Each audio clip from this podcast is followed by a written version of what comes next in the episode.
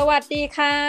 สวัสดีครับผม ยินดีต้อนรับกลับเข้าสู่รายการ Start ยับเพราะสตาร์ทอัพไม่มีคำว่าเรียบ ในรอบสัปดาห์นี้นะจ๊ะ ทุกท่านยังคงอยู่ด้วยกันกับพอดแคสเตอร์นุ่มีเช่นเคยนะจ๊ะ แล้วก็พวกเราอยู่ด้วยกันกับพี่โสพลโสพลสุภาพมีแห่งตืดน่าจะพูดได้แล้วล่ะเพราะว่าเดี๋ยวอาทิตย์หน้าก็น่าจะได้เริ่มทำงานละออมมันนี่ครับออมมันนี่มีมีนามสกุลใหม่นิดนึงสพลออมมันนี่ดูรวยมาก นามนามใหม่นี้นะ ดูรวยจริงดูร่ำรวยใช่ไหมๆอืมแต่แต่ตัวเองไม่รวยนะ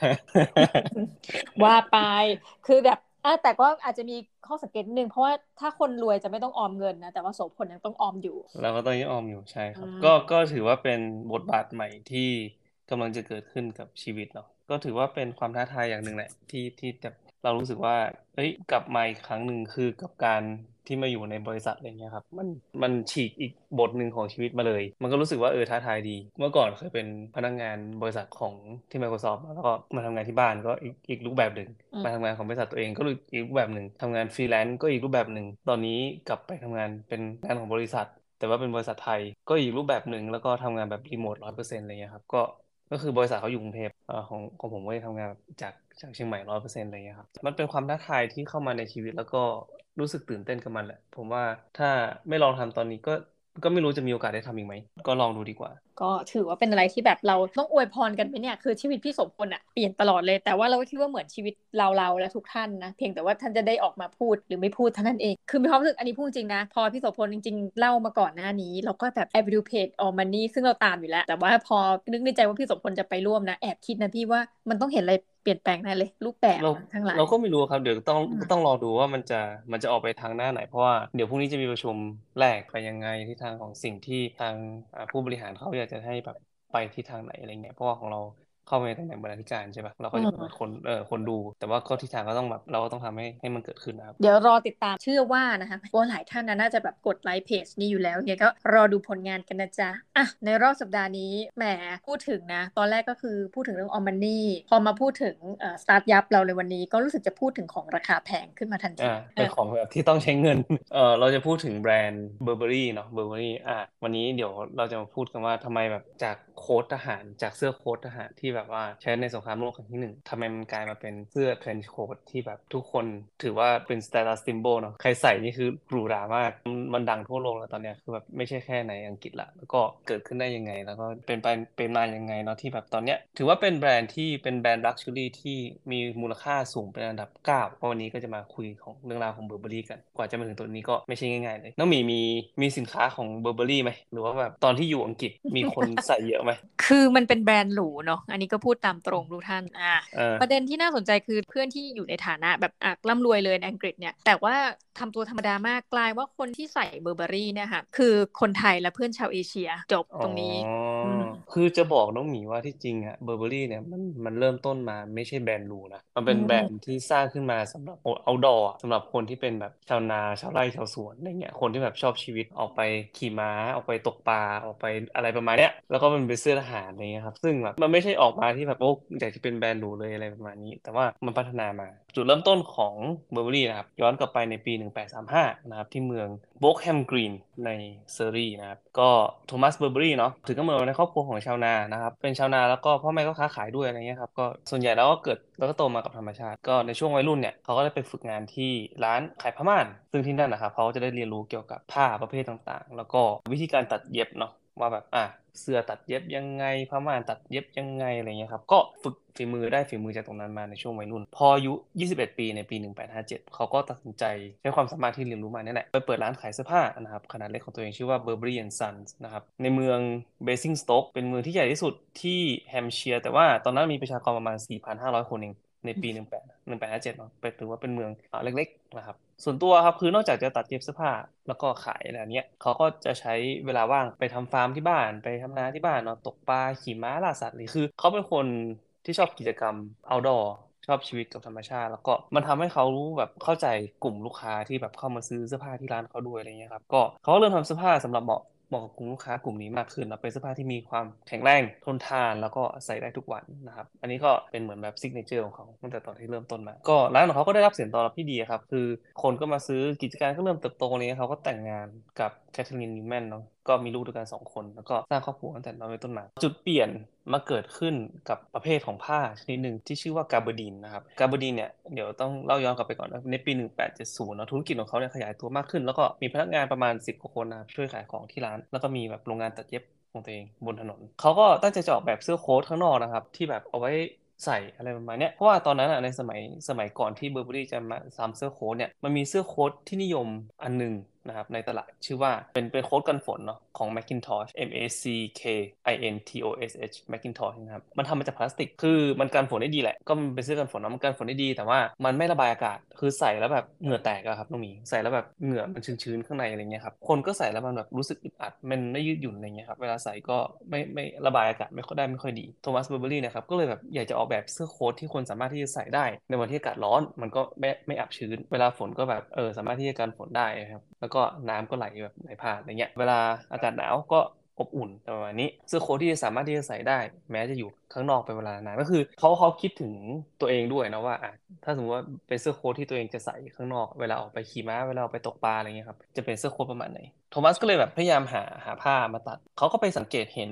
ลูกค้าของเขาครับที่เป็นคนเลี้ยงแกะเนี่ย คนเลี้ยงแกะก็จะใส่เสื้อเสื้อคลุม เสื้อคลุมที่แบบกันเปื้อนครับเวลาสำหรับทำงานอะไรเงี้ยซึ่งทำจากผ้าลินิน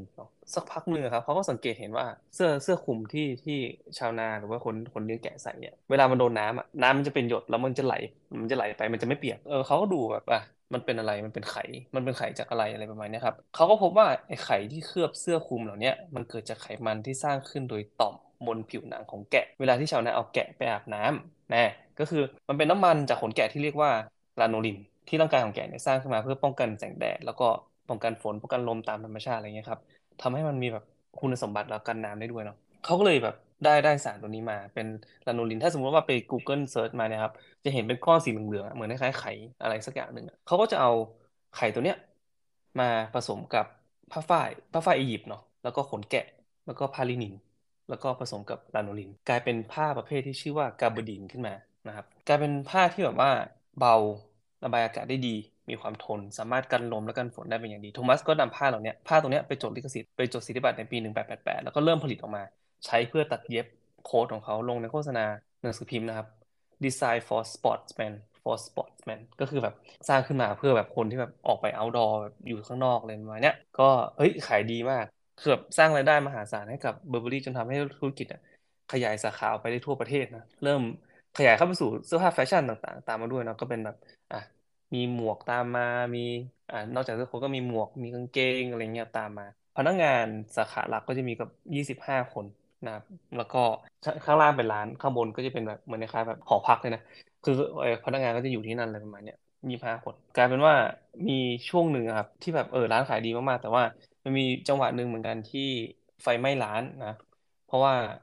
พนักงานร้านคนนึงซุ่มซ่ามนะดันไปดันไปเดินชนโคมไฟที่มันแบบเป็นตะเกียงอะตะเกียงไฟแล้วก็ไฟก็ไหม้ร้านกลายเป็นว่าความสูญเสียครั้งนั้นอะคิดเป็นเงินปัจจุบันก็ประมาณ1.5ล้านเหรียญแล้วก็ถือว่าแบบค่อนข้างที่จะเยอะแหละสำหรับเขาแต่ว่าเขาก็ไม่ยอมแพ้ครับคือเขาก็แบบอ่าสร้างร้านใหม่แล้วก็ระหว่างที่สร้างร้านใหม่เนี่ยใช้เวลาทั้งหมด2ปีนะเขาก็แบบเปิดร้านอีกร้านหนึ่งตรงข้ามถนนเลยเปิดร้านอีกร้านหนึ่งร้านเล็กๆก็หลังจากนั้นอะเสื้อกาบรีนของเขาอะ เสื้อโค้ทกับผ้ากาบรีนะกลายเป็นสินค้าที่ได้รับความนิยมเป็นอย่างมากนะไม่ใช่แค่เฉพาะกลุ่มคนที่ทำงานข้างนอก หรือว่าชอบชีวิตเอาดอร์เท่านั้นรวมไปถึงเหล่าทหารในกองทัพด้วยเพราะว่ามันเป็นเสื้อโค้ทที่กันหนักได้ดี เวลากลางวันก็ไม่ดัดกันแดดกันฝนกันลมได้อะไรเงี้ยเหมาะสำหรับประเทศที่แบบมีอากาศแปรปรวนอย่างอังกฤษมากๆอย่างน้องหมียังรู้นะครับไปอยู่อังกฤษแล้วจะรู้ใช่ไหมว่าแบบวันหนึ่งมีได้หลายฤดูถูกปะก็ต้องพกร่มตลอดมันเป็นเมืองแบบว่าเขาเรียกอะไรแบบ เป็นเกาะเนาะอืมมันเป็นเมืองที่แบบว่าอากาศเปลี่ยนแปลงได้บ่อยๆมันอาจจะแบบฝนตกเดี๋ยวฝนตกเดี๋ยวแบบแดดออกเดี๋ยวมีลมเดี๋ยวมีอะไรเงี้ยครับมันเป็นอะไรที่เหมาะสำหรับคนเหล่านี้มากครับกองทัพอังกฤษก็เริ่มเห็นว่าเนี่ยเป็นเสื้อโค้ทที่แบบมีคุณสมบัติที่สุดยอด ก็ตัดสินใจจ้างให้โทมัสครับออกแบบชุดยูนิฟอร์มสำหรับใช้ในกองทัพก็ทั้งทหารบกแล้วก็ทหารเรืออะไรเงี้ยครับก็สั่งเป็นเสื้อเสื้อโค้ทยาวถึงประมาณเขาใช้ผ้ากาบาร์ดีนสีน้ำตาลมาเป็นเครื่องแบบ แล้วก็ตอนนั้นชุดฟอร์มเรียกว่า Tielocken เนาะแล้วก็ไปจด ลิขสิทธิ์ด้วย Tielocken ตอนนั้นลูกชายสองคนก็เริ่มเข้ามา เริ่มเข้ามาช่วยเบอร์เบอรี่ละโทมัสนิวแมนแล้วก็อาร์เธอร์ไมเคิลก็เริ่มเข้ามาช่วยธุรกิจของพ่อนะคู่ก็แบบเริ่มออกแบบผลิตภัณฑ์ใหม่ๆอย่างเช่นแบบเสื้อกันหนาวอะไรพวกนี้ครับกางเกงขายาวคือแบบก็ออกแบบผลิตภัณฑ์หลายอย่าง ก็ยังคงคอนเซปต์เดิมนะทนเบาระบายอากาศได้กันลมกันฝนได้เป็นอย่างดีเสื้อผ้าของเบอร์เบอรี่ก็ถูกพูดถึงในวงกว้าง ใครก็ตามที่ชอบแบบไปตกปลาขี่ม้านักบินนักเดินเรือนักปีนเขาอะไรเงี้ยคนที่ชอบใช้ชีวิตธรรมชาติก็จะแบบซื้อเสื้อเสื้อผ้าของเบอร์เบอรี่ไปใส่เลย แบบ บางคนที่ไปแบบ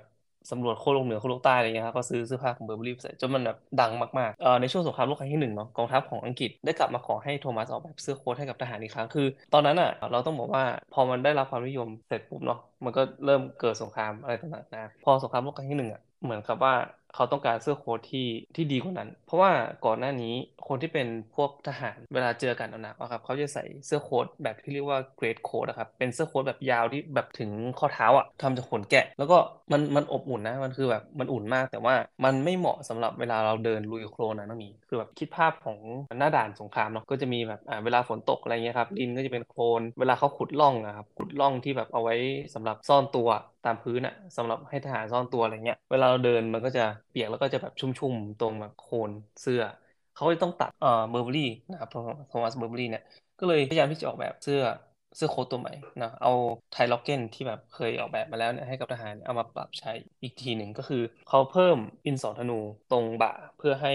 ให้เห็นยศของทหารนะครับ แล้วก็เพิ่มไอตัวผ้าตรงหน้าอกขวาที่เป็นเขาเรียกว่าการแฟลปการแฟลปก็คือแบบเป็นผ้าที่ซอยสำหรับแบบอ่า ป้องกันไม่ให้น้ำเข้าตรงเข้าตรงไหลอะครับเพราะว่าเวลาเราเราใส่เสื้อโค้ทเนาะเราจะเอาขวาทับซ้ายใช่ไหมเอาขวาทับซ้ายเสร็จปุ๊บตรงตรงไหล่ขวาครับ เวลาฝนมันตกอะน้ำมันจะไหลเข้าทางปกคอเสื้อมันมีนึกภาพออกปะเออเขาก็เลยทำกันแฟลปออกมากันแฟลปก็คือเป็นเป็นผ้าอีก อีกชิ้นหนึ่งที่เอาไว้ตรงบ่าขวา เพื่อที่จะแบบปิดกับเสื้ออชายเสื้อตรงข้างซ้ายเนาะเพื่อที่จะทำให้แบบน้ำไหลลงไปได้อะไรประมาณนี้ แล้วก็เพิ่มแบบห่วงดีริงนะครับที่เอาไว้ด้านหลังตัวเสื้อโค้ทสำหรับแขวนอุปกรณ์ต่างๆ พวกเครื่องมือแผนที่อะไรเงี้ยครับ แล้วก็ตั้งชื่อว่า Burberry Trench Coat Trench เนี่ยมาจากคำว่าที่ที่มันเป็นแบบร่องนะครับ ทรนช์ก็คือร่องร่องที่เขาขุดเนาะก็เกิดกลายเป็นเนี่ยครับเบอร์เบอรี่เทรนช์โค้ดที่ได้รับความนิยมเป็นมาก คือแบบ หลังจากสงครามเสร็จปุ๊บอะหลังหลังจากสงครามจบอะก็อ่าไอตัวเนี้ยมันได้รับความนิยมมามาอย่างต่อเนื่อง คือตอนนั้นอะสงครามเนี่ยมีคนใช้อยู่ประมาณเขาบอกว่าจากสถิติมีอยู่ประมาณ 5 0 0 0 0 0 5 0 0 0 0 0คนนะในในสงครามที่ใช้เสื้อ trench coat ของเบอร์เบอรี่แล้วก็ตอนหลังสงครามเสร็จปุ๊บเนี่ยความนิยมของมันก็ ก็ดำเนินต่อไปก็คือเหมือนคล้ายกับว่า พอทหารกลับมาบ้านเนี่ยครับเขาก็จะติดในการใส่เสื้อ trench coat ของเบอร์เบอรี่แล้วคนที่บ้านก็จะซื้อ เพราะว่ามันแบบใส่แล้วสบายอะไรเงี้ยครับแถมไม่พอแบบมีมันดูมันมันกลายเป็นแฟชั่นไปเลย มีคนใส่เยอะมันก็กลายเป็นแฟชั่นอะไรอย่างนี้ สมเด็จพระเจ้าเอ็ดเวิร์ดที่ 7แห่งสหราชอาณาจักรเนาะ King เอ็ดเวิร์ดที่ 7 แล้วก็สมเด็จพระเจ้าจอร์จที่5ครับต่างก็ชื่นชอบเบอร์เบอรี่จนแบบภายหลังได้รับตารับรองพระราชทานหรือ Royal Warrant เนาะที่แบบสำหรับร้านค้าที่ได้รับพระบรม ราชานุญาตให้จัดหาสินค้าถวายแด่องค์พระมหากษัตริย์หรือราชินีแห่งอังกฤษอะไรเงี้ยครับก็ได้ตรงนี้มา ก็ถือว่าเป็นเป็นแบรนด์ที่ที่หรูพอสมควรนะมันมันกลายว่าจากแบรนด์ที่แบบเคยเป็นของคนชั้นกลางใช่ไหมแบบชาวนาชาวไร่ชาวสวนอะไรเงี้ยพอมันแบบถูกยกระดับไปอยู่ในวังอะไรเงี้ยราคามันก็เลยเริ่มเริ่มสูงขึ้นเนาะโทมัสมาเสียชีวิตไปในปี 1926 นะครับด้วยวัย 90 ปีเนาะแล้วก็ลูกชายทั้งสองคนก็ทำธุรกิจต่อจนถึงปี 1955นะครับขายธุรกิจต่อให้กับ Great Universal Store นะครับในปี 1955อ่าในช่วงปี 1940 ถึง 1950 เนี่ย ตอนนี้ความนิยมของเสื้อผ้าแฟชั่นเบอร์เบอรี่เนี่ย ก็ข้ามฝั่งมายังฝั่งอเมริกา คือมันข้ามมาโดยนักแสดงครับ คือฮอลลีวูดนั่นแหละ พอแบบนักแสดงหลายๆคนที่แบบชื่อดังแบบใส่อะไรเงี้ย อย่างเช่น นักแสดงชายอย่างฮัมฟรีย์โบการ์ตในเรื่องคาซาบลังกาเนาะในปี 1942 ก็เป็นภาพยนตร์ที่ดังมากจนแบบผู้ชายฝั่งฝั่งอเมริกาเนี่ยพยายามจะหาแบบเสื้อผ้าเทรนเสื้อ trench coat ของเบอร์เบอรี่เนี่ยมาใส่ หรือไม่ก็นางเอกอย่างออดรีย์เฮปเบิร์น นะครับใน Breakfast at Tiffany's อะไรอย่างนี้ แล้วก็ไมเคิลเคนนะครับในหนังเรื่อง Get Carter เนาะในปี1971 ก็ใส่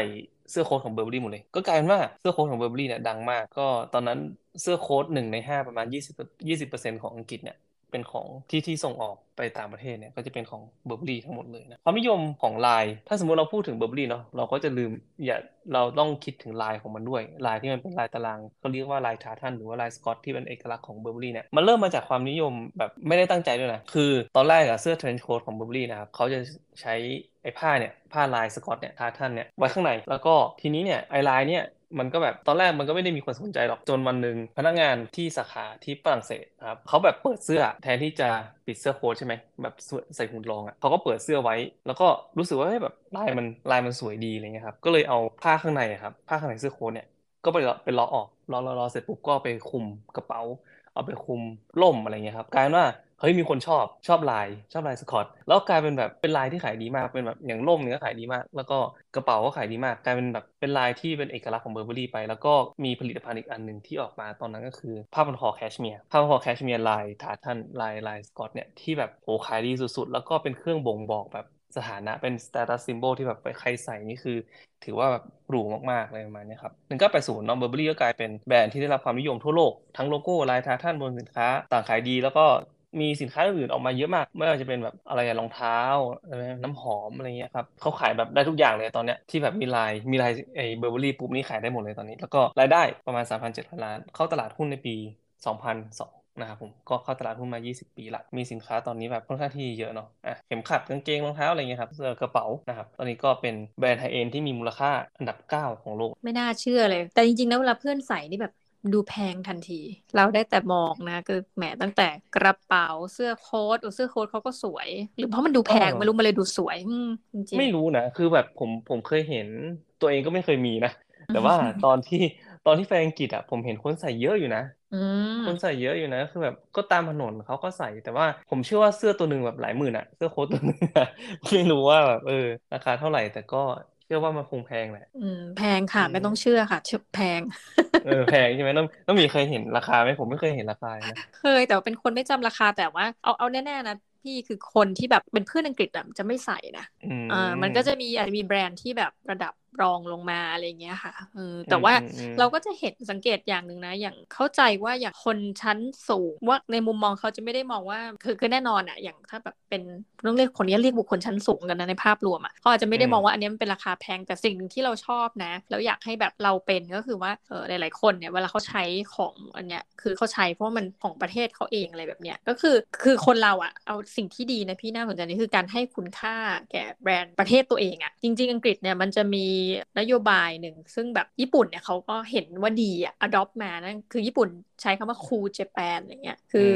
ส่วนตัวเนี่ยเราก็คิดว่าอังกฤษเองเนี่ยมันมันก็มีความ cool ในแบบของอังกฤษนะซึ่ง Burberry เองก็เป็นหนึ่งในแนวหน้าของอังกฤษที่แบบใช้คำนี้ละกัน คือ อย่าลืมว่าอังกฤษอังกฤษเองต้องสู้กับหลายอย่างนะอังกฤษต้องสู้กับแบรนด์ฝรั่งเศสแบรนด์เสื้อผ้าแบรนด์อะไรคือ มันก็จะมี London Fashion Week นะซึ่งเห็นของประเทศอื่นอะแบรนด์ประเทศอื่นๆ มาตีตลาดมาอะไรแบบเนี้ยเออมันก็เป็นความแบบ การแข่งขันในระดับหนึ่งของยุโรปนะคะดังนั้นก็จะมีแบรนด์ต่างๆ ที่มันเป็นแบบอังกฤษอังกฤษอะที่คนอังกฤษเขาจะนิยมใส่กันเออเราก็ลืมคิดนะว่าจริงมันมันยังบ่งบอกถึงความ อันนี้มุมหนึ่งนะบ่งบอกในความเป็นชาติเขานะอังกฤษก็จะมีแบรนด์อื่นๆ เช่นแบบดังๆ ก็ Jack Wills ก็ดูดูเท่อะเห็นเห็นว่า Burberry นี่น่าจะเป็นแบบชุด official สำหรับโอลิมปิกอะไรพวกนี้ด้วยนะ ของเราต้องสู้ด้วยนารยาเท่านั้นค่ะหมายถึงว่า ไม่รู้ว่าเมื่อไหร่ซอฟต์พาวเวอร์อะไรเงี้ยเราก็ต้องมีนารยานี้น่าจะสู้ได้ มีดอยตุงว่าที่แบบพยายามไปไป co กับ Onitsuka ช่วงก่อน อ่าอ่ามีอ่าอ่าอันนั้นอันนั้นเห็นครั้งหนึ่งแล้วก็รู้สึกว่าเอ้ยแบบสวยดีนะที่จริงตอนนั้นก็เห็นด้วยแล้วก็แบบเฮ้ยแบบจะไปซื้อแต่ว่ามันมันไม่มีที่ร้านอะ มันต้องสั่งตรงจากเว็บไซต์หรือว่าอะไรสักอย่างเนี่ยผมจำไม่ได้ ก็เลยไม่ได้ซื้อสักกำอย่าลืมนะคะ เสื้อตาหางคู่แล้วช้างดาวเลย ถ้าเราแบบเราว่ามันเจ๋งเราต้องใส่เนาะกระเป๋ายี่ห้อเออเนี่ยน่าสนใจดี พูดแล้วว่านำเทรนด์บ้างดีกว่านะคะอะ สำหรับวันนี้ก็ต้องคุณท่านผู้ฟังมากนะจ๊ะฟังเราเมาส์เรื่องของแบรนด์เบอร์เบอรี่แล้วก็ลากโยงมาถึงความเป็นชาติ แล้วก็มาถึงแบรนด์ไทยนี่สุดนะ ถ้ายังไงก็สามารถมาเมาส์กันได้นะคะสำหรับวันนี้ทั้งข้าพเจ้าแล้วก็พี่โสพลแห่งออมมันนี่นี่นะจะต้องขอกราบลาทุกท่านไปก่อนนะคะสำหรับวันนี้สวัสดีจ้า สวัสดีครับ